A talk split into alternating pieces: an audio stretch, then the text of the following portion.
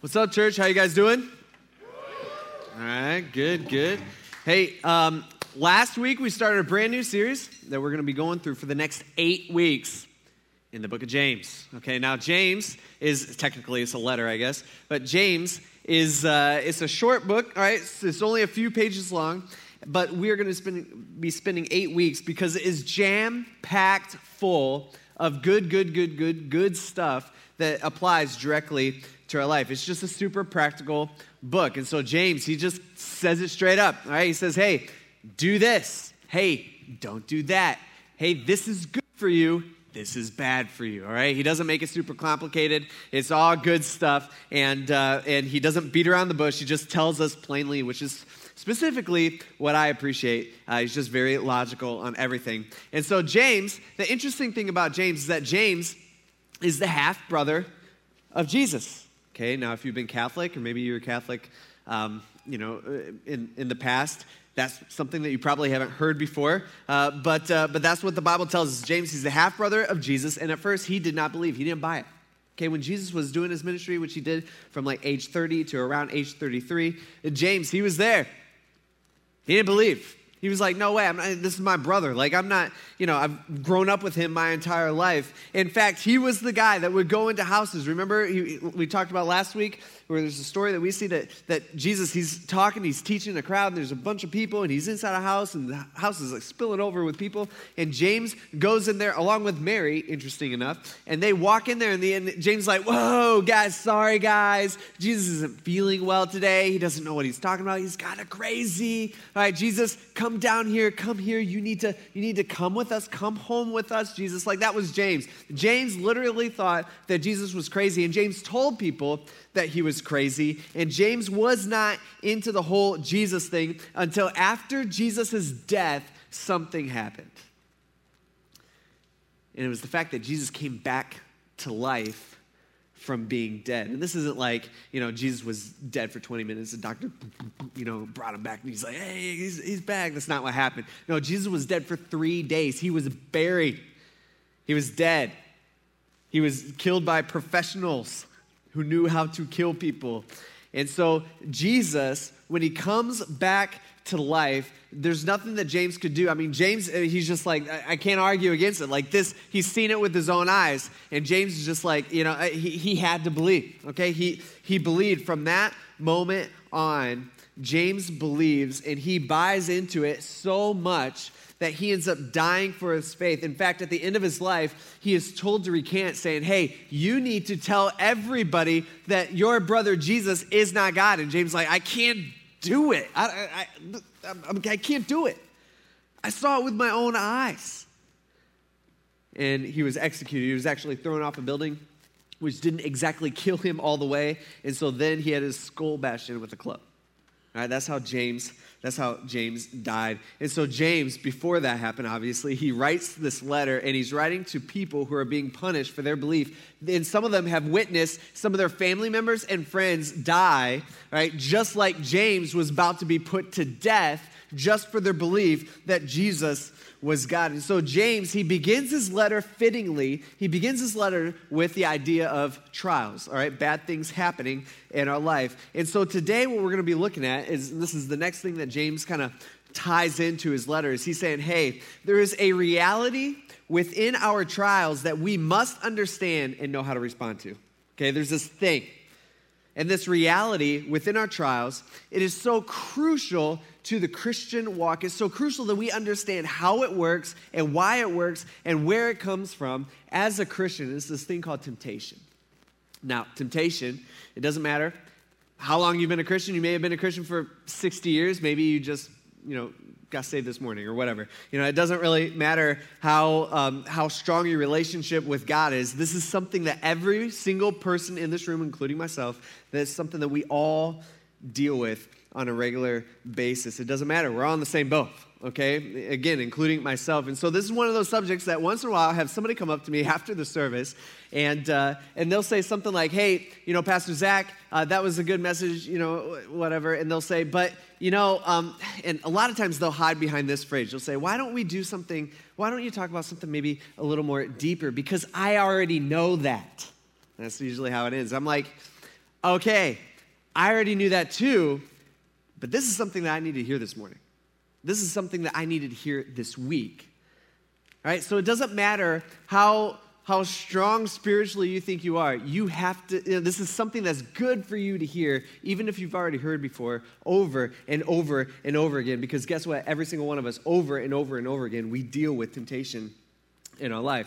And so, temptation, it has a unique relationship with trials. It, it, it just does. I mean, have you ever noticed, in, have you ever noticed that um, when life is going bad, or something bad enters your life that it's easier to make the wrong decision?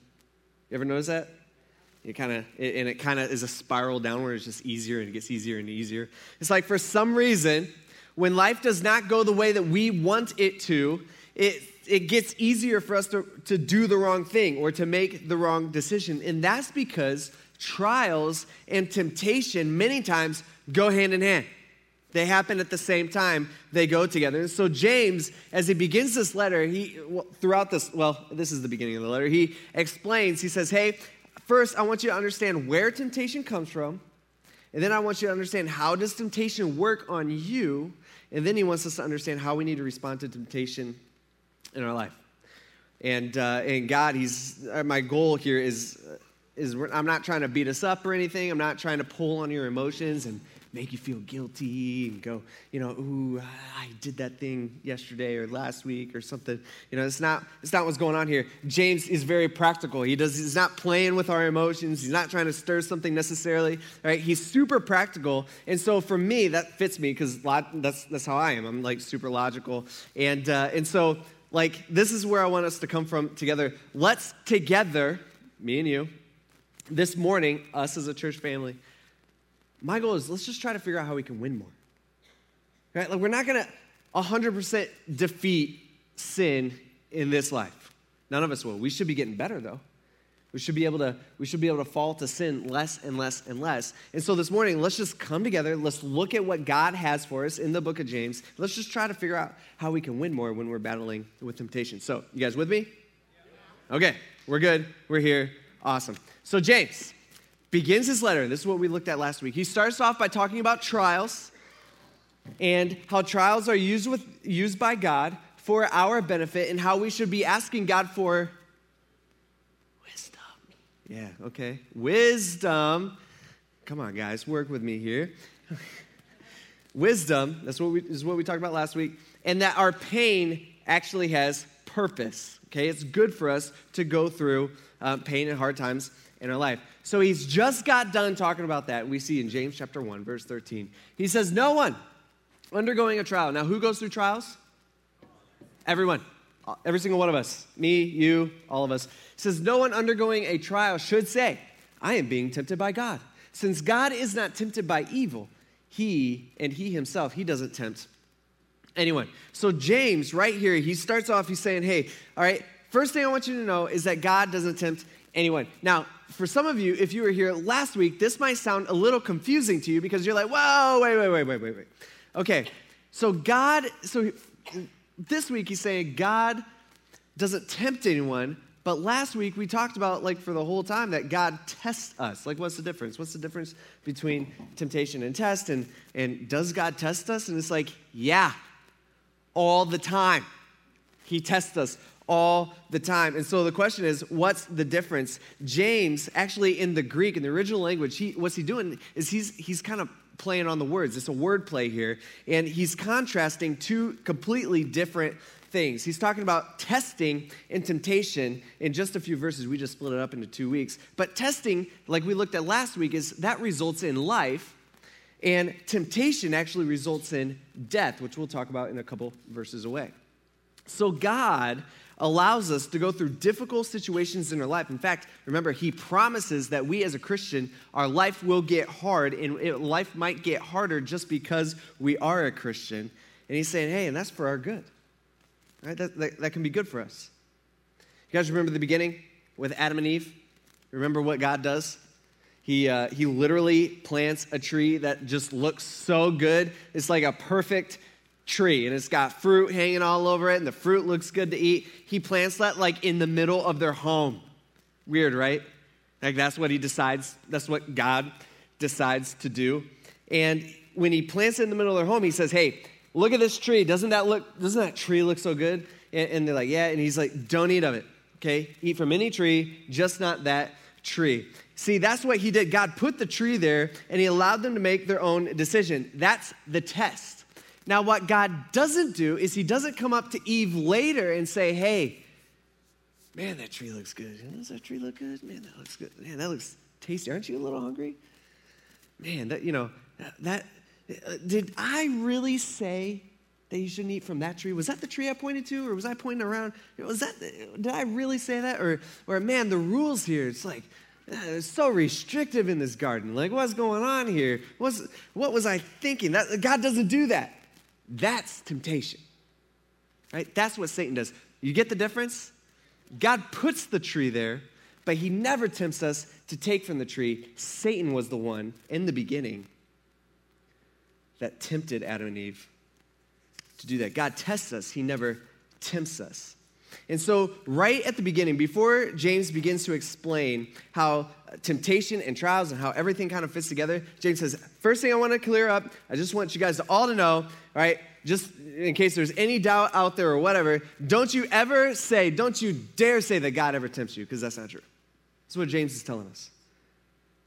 Now, for me, I deal with a lot of people, I hear a lot of stories, and I've noticed that for most people, this is just what I've noticed, most people, that when life is good, we tend to think, just, it's just natural, we tend to think good things about ourselves, meaning, meaning we look at ourselves and we say, man, you know, man, I'm doing good right now. Like, like this is good. I got money in the bank. I got a good job. I'm doing well on my job. My job, my boss appreciates what I do. You know, my, my husband or wife, like, like they appreciate me. Just everything seems to be going well. And we think, hey, my hard work, my hard work is paying off. Hey, I am nailing it today. I don't know what it is, or I've been nailing it this whole week. And so what we end up doing when our life is good is we end up looking at ourselves. It's just natural. This is just what every single one of us do. But then a lot of times when our life goes bad or something bad enters our life, we got some situation that we don't appreciate, something happens that we weren't exactly planning on.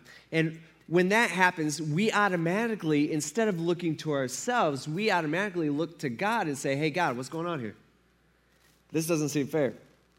Do you see this situation in my life? Do you understand uh, that, that this is happening? Are you, did you turn your back on me? Are you dealing with somebody else right now and you forget about me or, or what? Like, that's what we naturally think. We naturally put blame on God. And James is like, no, he can't do that. I'm tell you, he tells us straight up. He's like, no, that's inconsistent with God's nature, right? That, that it, God cannot tempt. He can't do it. It's impossible for him to do it. And so, just so you know, before we get rolling, he will never, ever tempt you. You know, sometimes I hear people say things like, well, God gave me this desire, so of course I'm sure He assumed that I would act on it. Or God made me this way. He made me this way, and I struggle with this, and I, and, and He did, you know, He He did that on purpose. So so you know, so God's okay with me in this situation today. And, and you got to be so careful when you say stuff like that because because we've talked about this before. Our hearts are evil. We get that. Like our hearts are so messed up. And so just because we feel a certain way doesn't mean it's good and definitely doesn't mean that it's right. See, we shouldn't be blaming God. But that's naturally what we do. Remember when Adam sinned? The first time in the garden, God goes, he confronts Adam. Remember Adam's response? He blames God.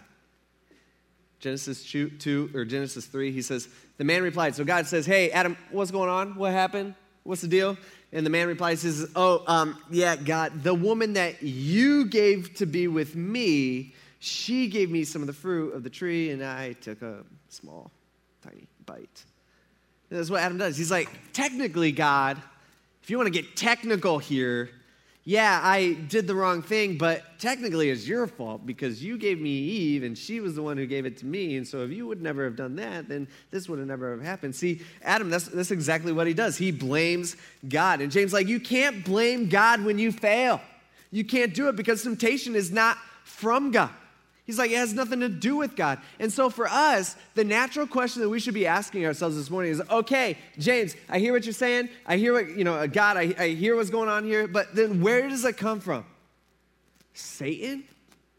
Well, we see originally that it did, but it's different now. Back to James chapter 1. He says, this is where it comes from. He says, but each person, everyone, every single one of us, including myself, is tempted when he is drawn away, enticed by his own evil desires. So, James, he's like, hey, you want to know where temptation comes from? He says, it doesn't come from God, it doesn't come from Satan. It's like, you want to hear the secret? Like, listen in. James like, it comes from you. He says it comes from you, within you and it starts working within you. Look, he says, But each person is tempted when he is drawn away and enticed by his own evil desire. It's already in us. It's our it's our sin nature within us. See, this word drawn away, it actually is, is, a, is a term that means it's talking about like hunting or fishing. Uh, he says drawn away and enticed. Some translations, they use the word lure, which I, I like because it's like a fishing lure. Like we literally, you know, we, we call lure, fishing lures lures, and uh, it's like, like bait. How many guys? How many guys like to go fishing? We're my fishermen. Okay, all right. There might have been more in here than first service. In first service, we had a ton of people. Good for you guys. Okay, I'm not a fisherman. Not really into that. Um, whenever I go fishing, it's like, because here's the reason. Whenever I go fishing, it's like 75% of the time, it's a bad time. 25% of the time, it's really good. Doesn't seem to be any in the middle for me. I don't know what the deal is for that. And so for me, it's not worth the 75% of the bad time to get to the 25% of the good time. And then, even when you have the 25% of the good days, then you got to clean them. All right? So no matter what, it turns bad, and it turns bad quick. And so it's like a lose lose situation. Even when you win, when you fish, you lose. That's what goes on. So that's why I don't fish. But James, what he's doing is he's using a fishing analogy to explain how temptation works in our life. And so he's like, it's kind of like a fishing lure. Okay? We look at this, and you know, we throw this in the water as a fisherman, you throw this in the water, and you you know start reeling it in, it kind of skips along the top, and then and then you kind of twitch it here and there so it looks like it's alive. And what are we trying to do? Well, we're trying to get the fish's attention. But we don't just want the fish's attention, do we? No, we want the fish's affection. We don't want the fish to go, hey, look, there's a little frog skipping along there. Oh, that's cute. Hey, frog, see you later. You know, that's not what we want. No, we want the fish to go, hey, that looks good. I'm going to go check that out. Hey, that, that I'm, I'm, I'm into that. And that's how temptation works in our life. What's the end goal as a fisherman? You want the fish to choose to give its attention to the lure and then give it your, or to give, for the fish to give it its affection, and then you got it. That's the end goal. That, that's, that's, that's how, it's, how it's used. See, he, this is what he's saying. He's saying temptation is a lot like that. Notice, eh, own evil desire, meaning, hey, when this temptation, when, whatever it is, when temptation is hitting you, guess what? Temptation is tailor made for you. See, some fish would look at this and go, A frog? You serious? Not into that.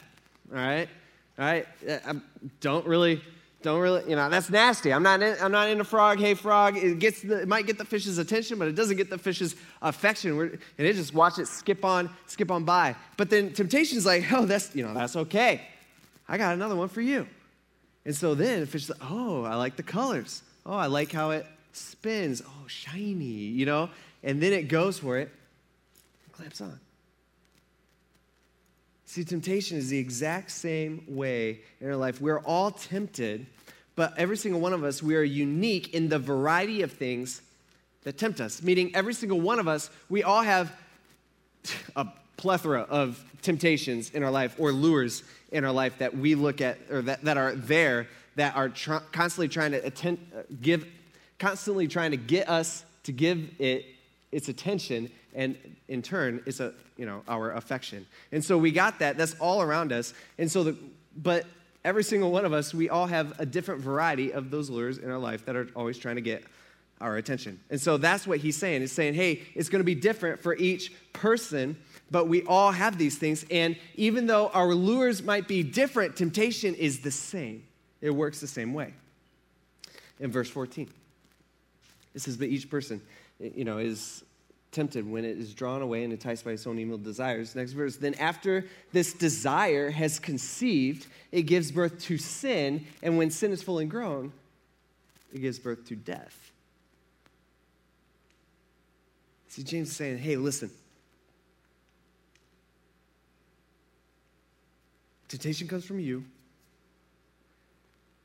and when we give it our attention, and when we give in to temptation, we give it our affection, we choose to act on the desire that we have from within us, not from Satan, not from God. It's within us, and then it produces a baby. Now, most of us, we think of a baby, we think of the cute little baby that you hold and it never cries and never poops and never does anything. And you just kind of hold it. Usually that means it's not yours. And, uh, and, and you just kind of hold it around, and it's like, oh, look at this nice little, little baby. Sometimes I'm in the atrium and I'll look through the windows of the nursery and I'll see Kate, where there she is. I'll see Kate holding a baby, and she'll like, we'll make eye contact. It's kind of weird. I don't know how that just happens once in a while. And I'll see her, and she'll, she'll look over, and we'll make eye contact, and then she like looks down at it, and she looks up, she gives me the look, you know, like, you know, I'm like, whoa, put that baby down. Hey, that's somebody else's kid. Set that baby down right now. And uh, and so, but it, but it's like that, right? Like like temptation, or what am I saying? Temptation. It, that's what he's saying with a baby. What?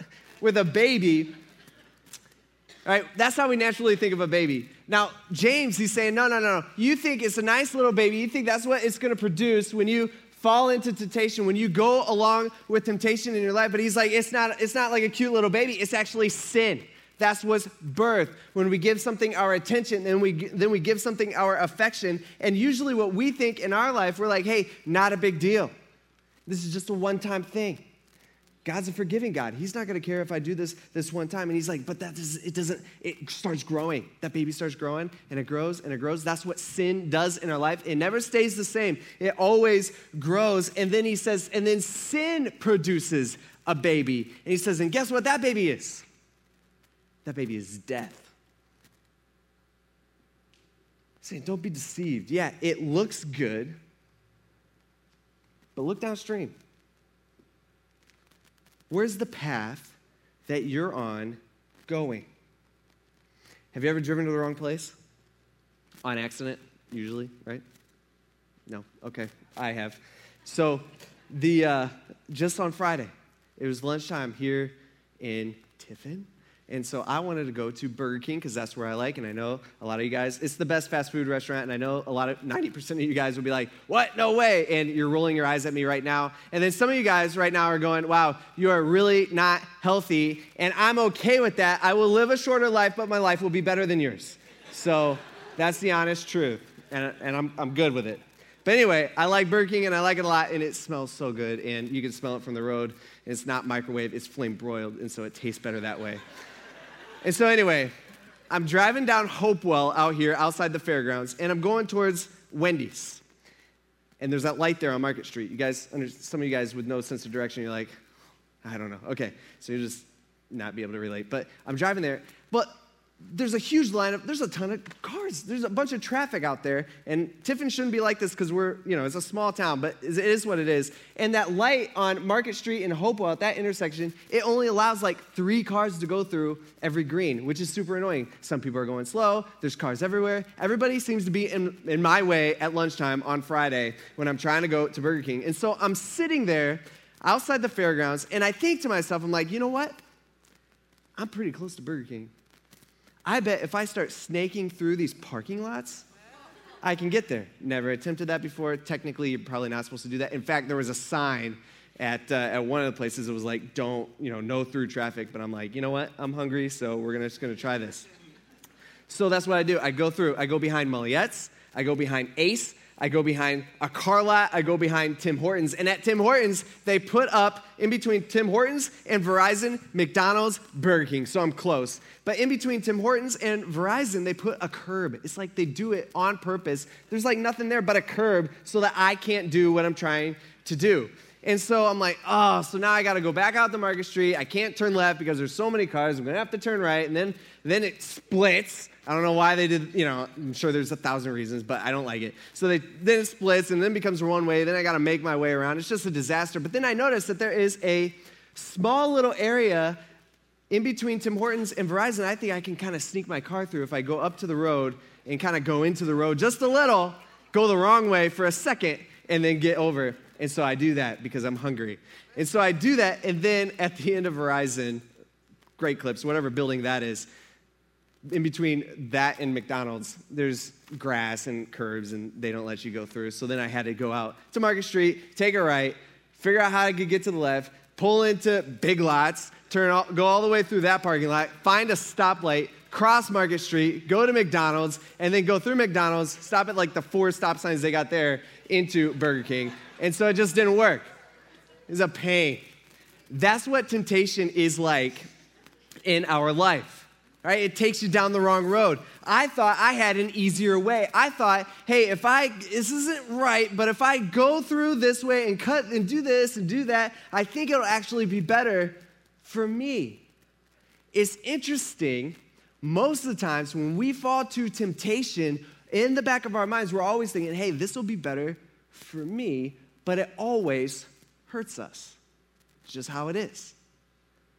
See, when we choose to go with temptation, we think it will take us to where we want to go. But James is like, no. Newsflash, it doesn't work that way. It doesn't. The path might look good, you might think you're pretty close, but it'll still lead you to the wrong place. He's saying what you need to do is you need to take a step back. When we're facing temptation, which every single one of us in here, we, we all do, we need to take a step back and we think, hey, if I do this, if I take this drink, or if I send this text, or if I spend time with this person, or if I answer this way, or if I do this, or whatever it might be, right? It, we should be thinking, where is that going to lead me? James says, hey, if it's sin, man, it's eventually it's going to lead to death. But there's good news because James explains how we can fight it. He says, Every good and perfect gift is from above, coming down from the Father of lights, who does not change like shifting shadows. By his own choice, he gave us birth. Here we go, we got the birth thing again. Everybody has birth in, in James 1. I don't know, sin, it, it, everything does. But gives us birth by the word of truth so that we would be a kind of first fruits of his creation. So here's James. He's explaining hey, temptation takes but you know what? God gives. And God's gifts are always, always, always, 100% of the time good. And so James, he describes God as the father of lights. And it's, it's kind of this connotation of, in the ancient language, of, hey, the sun. Have you ever looked at the sun? Super bright. But even the sun casts shadows. He's saying God is like light that doesn't even cast shadows. There's, there's no shadows around. It's just light everywhere, hitting you from every single side. He's saying that light is unchanging, and because that, God's gifts never contain traps, they never contain trips and tricks, and they never contain incitements. He's saying the truth, which is found in here, God's word, the Bible, he's saying this is what actually gives us birth. Again, everybody's giving birth. The temptation gives birth, sin gives birth. Now here's the truth gives birth. He's saying, hey, Christians, we're like reborn. That's why we hear the phrase like born again Christians or reborn. Because in that moment, when we decide that we start, that we want to start a relationship with God, which we're none of us are born with, that's not something we've always believed. No, that's a choice that we make at some point in our life. When that happens, God moves into our life and God starts working on us, and God tells us that we become like a new person. And so he's saying sin is a process in our life, and, and God has changed us. He's made us a new person, and He's used the truth, which is the Bible, to keep us on the right road, to try to keep us away from that sin in our life. And temptation comes from us, and temptation works within us. See, this truth is a tool to fight against temptation. Knowing it is a tool to fight against temptation. Jesus used this when he was being tempted by the devil. I mean, th- this is what we have. This is our tool. This is our weapon. And this is what I see happen eh, within church people or within the church with church people. This is what we end up doing. Okay? When life is going good, and everything everything seems to be going well for us. And what we end up doing and maybe it's just busy. When life gets busy we end up ignoring this truth. We just ignore it. We don't have time for it. We keep it on the back burner. It's not important enough to us in our life to make it one of the main things. And when we do that we're missing the main weapon that we have to fight against temptation. Now temptation is going to happen regardless. The question is do we have the truth to stand up against temptation or do we not? And so when we do that and temptation comes against us we give it our we give it our attraction and then we give it our affection then we fail. Bible says that hey we feel guilty you know some of us we, we react different ways. Either we feel guilty or we blame god.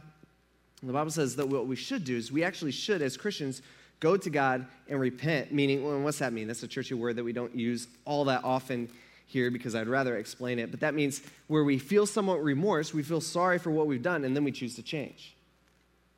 That second part's the main part. We choose to change our lives.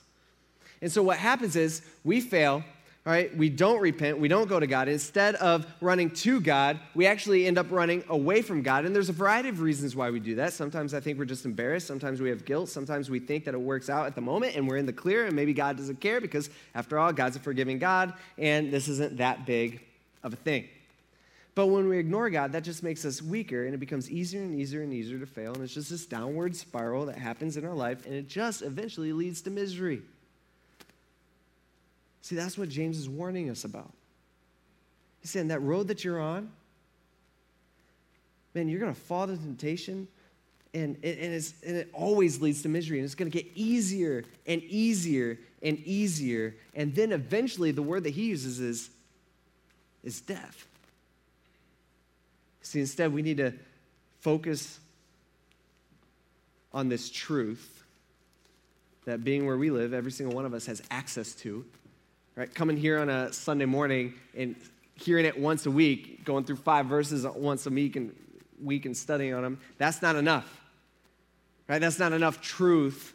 You need to be working in it on a daily basis, learning this truth that God has given us. See, instead, we need to focus on this truth, specifically the gospel, the good news of what Jesus has done for us, and we will end up winning with temptation more and more in our life. See, we're always moving. I think a lot of times we think, hey, when, when, you know, in my relationship with God, I might not be getting better, but I'm definitely not getting lower. It's like we think we're just kind of planed out and everything's all good. That's not true. We're either going up or we're going down. Either we're, we're growing in our relationship with God or we are falling in our relationship with God. Either we're moving towards God or we're moving away from God. And so, my question for you today, this morning, specifically with temptation, you know, I don't know what you struggle with? Only you do. But my question for you is what's that lure in your life? Specifically, you. It's tailor made for you. What's that lure in your life? Or let's be honest here, right? Because we all struggle with a variety of things. What are the top three lures in your life? What are they? What are you struggling with right now, you know, on a daily basis? We all got them. And James is saying, hey, we all have a choice. Are we going to go after it? Or are we going to resist? So God's telling us here this morning, He's saying, hey, don't be deceived. It will kill you.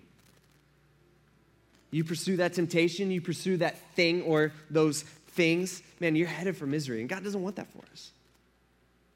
He does not want that for you. See, temptation offers us death, and God offers us so, something so much better. God offers us life, completely opposites. And so James saying, hey, this morning, just know that temptation comes from within us. It lures us in, and we end up giving it our attention, and then we end up giving it our affection. He's saying our response when temptation hits our life, which it will, needs to be to run to God and run to this truth. Because this is the only thing that's going to help. It's the only thing that's going to stop that downward spiral. Let's pray. God, we thank you for these words and thank you for explaining to us how temptation works in our life. God, you, uh, you clearly care about us enough and love us enough to, to give that to us. God, we ask that you would help us to fight against temptation. Help us not to sin. Help us to choose to do the right thing. Help us when, when even when we mess up, God, that instead of running away from you, help us to run to you. God, we thank you for loving us. And we thank you for caring about us when you don't have to at all. We ask this in Jesus' name. Amen.